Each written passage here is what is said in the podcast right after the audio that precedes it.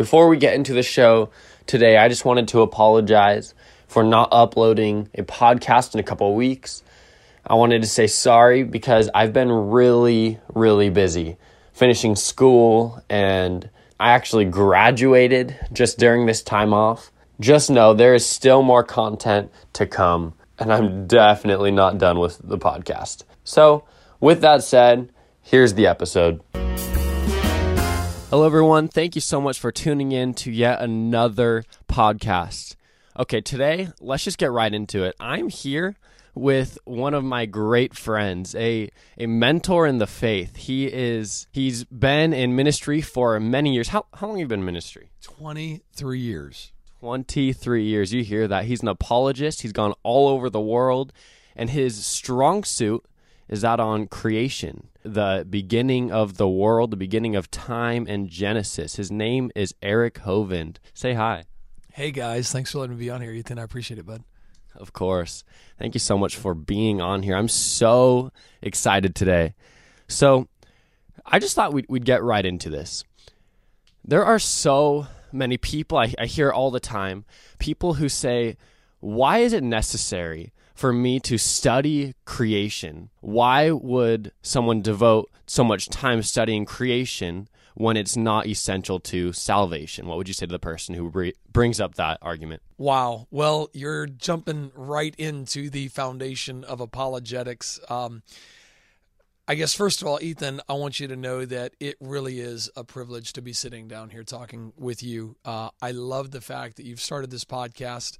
Um, as I spend more and more time with you and I listen to your other podcast and I listen to what you want to communicate, uh, my heart rejoices for the future of Christianity with young men like you that are wanting to proclaim the name of Jesus Christ. And I think that is uh, the future of Christian ministry is bright. If we can get more people that are consumed with God and have a mind for Christ. Uh, to your question, I hear people all the time say, hey, let's not focus on Genesis, you know, let's just teach what Jesus taught. That's what's most important, you know. Let's just just give the gospel and teach about Jesus. And honestly, Ethan, to that I say, yeah, that sounds really good. Um, I love the idea of teaching what Jesus taught. Here's here's the kicker. If we teach what Jesus taught, we're gonna focus on Genesis because Jesus actually taught about Genesis. He taught that to his disciples. He used that with the Pharisees. Um, I don't know if you have any unbelievers listening to your podcast right now, but you know, for them this may not sound like a big deal. Yeah. If you're out there and you're a Christian, this is a this is kind of a huge deal because um, what Jesus taught um, is of both interest and importance to what we want to believe because we're trying to be Christian, little Christ. We're trying to be people that follow what Christ taught. So, obviously, whatever he says about Genesis, that should matter to all Christians. And whatever he taught should be our ultimate factor in determining our own belief on this subject. So I think it's a great idea to focus on what Jesus taught. And, um, you know, when we say, hey, Genesis isn't essential to salvation, uh, I go, well, let's look at Jesus's teachings and find out if that's true. See, if you've ever studied much of Jesus's life, then you know that all throughout Jesus's earthly ministry, when he's teaching or answering questions, he ends up standing on the authority of, and he says this over and over and over, the scriptures. This would be the Old Testament when Jesus was here. Uh, they didn't call it, obviously, the Old Testament back then because uh, they didn't have the New Testament, but they just called it the Scriptures. And Jesus treats the Scriptures as historical accounts, as though they really happened.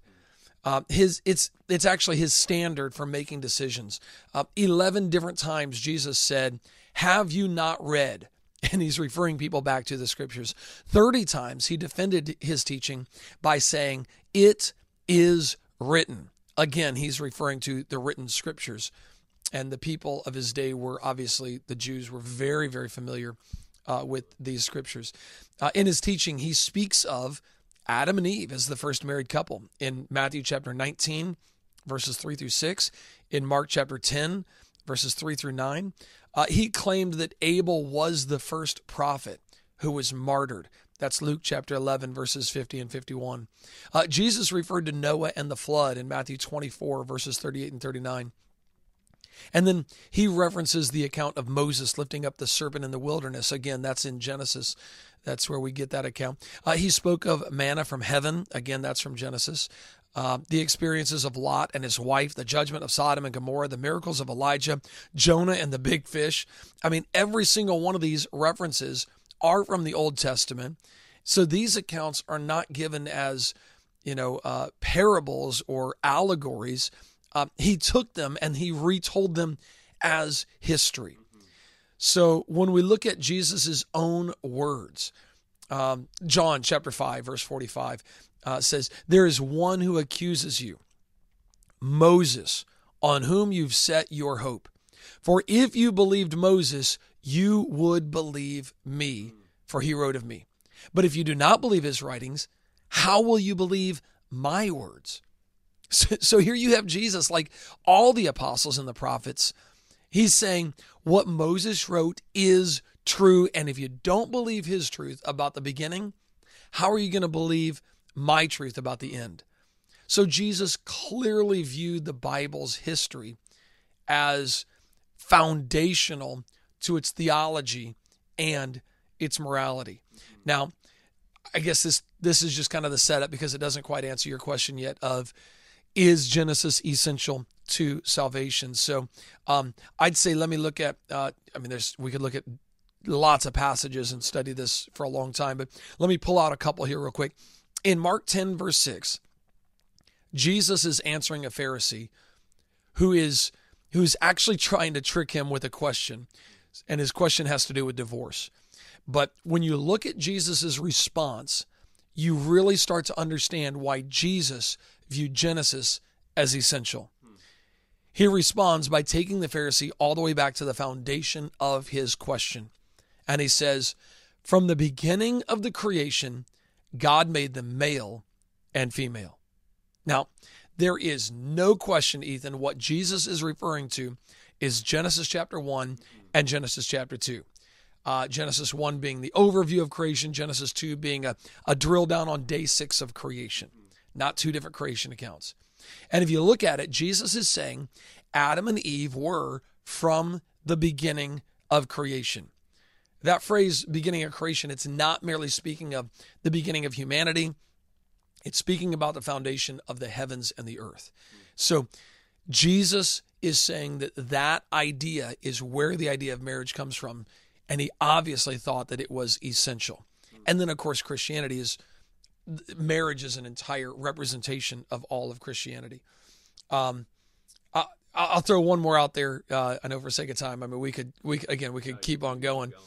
Uh, in Luke chapter eleven, verses forty nine to fifty one, Jesus is giving the religious leaders an absolute earful. I mean, he is going off.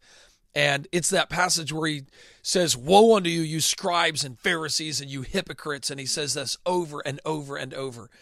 And then he says this Therefore also said the wisdom of God, I will send them the prophets and the apostles, and some of them they shall slay and persecute. He says that the blood of all the prophets, which was shed from, get this, the foundation of the world, may be required of this generation. And then he goes into detail. He says, From the blood of Abel unto the blood of Zacharias, which perished between the altar and the temple, verily I say unto you, it shall be required of this generation. Now, notice what Jesus did right there. He is correlating the foundation of the world with the blood of Abel. So if you remember, God supernaturally created Adam and Eve, told them to fill the earth. They had two sons, Cain and Abel. Cain killed Abel. Abel was the first martyr for righteousness. Now, when you look at Jesus' words, he used the phrase foundation of the world. And that was in reference to the martyr of Abel, the martyrdom of Abel when he was killed. And that phrase is not, again, just referring to the foundation of humanity. That's not just the foundation of Adam, not the foundation of some new age. That's the foundation of the cosmos. So Jesus taught that Adam's son Abel was the first martyr and he was alive. He lived and was martyred during the foundation of the world. So it's clear from Jesus' teaching, and this is just two passages. Again, we could go into a bunch of them. It's clear from Jesus' teaching that uh, he he taught that man had existed from the foundation of the world, um, give or take, you know, six days. uh, so it's it's clear that he really did believe that, and he really did teach that. You know, if if, if there was one more thing I'd throw out there, it'd be this: um, the Synoptic Gospels record the exact same phrase in a few places where the disciples uh, are recording what Jesus says or what God said, and it's like, boy, it's exactly the same. It's not always like that, but in some it's the same. And and it is the same. It's very interesting to read their their accounts of the Mount of Transfiguration, because each one records precisely the exact same statement by God.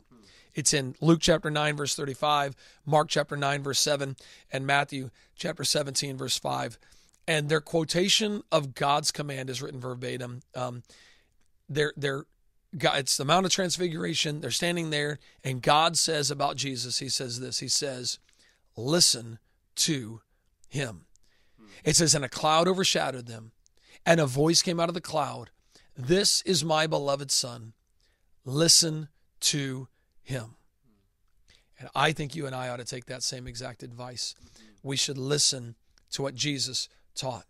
So for Jesus, Genesis was the real foundation the real starting point that he used to teach people about marriage, about sin, about death, and about the very need for salvation. That's where this idea comes from. That's why Christ died the death of the cross to save us from sin and death. It's the reason that he came to earth as a man, the reason why he had to live the perfect life, and the reason why he had to die to be the perfect sacrifice as the payment for man's sin. So Ethan, science, uh, science is never going to prove that Jesus walked on water. Science is never going to prove that Jesus turned water into wine. Never going to be able to replicate how Jesus physically came back to life and rose from the dead.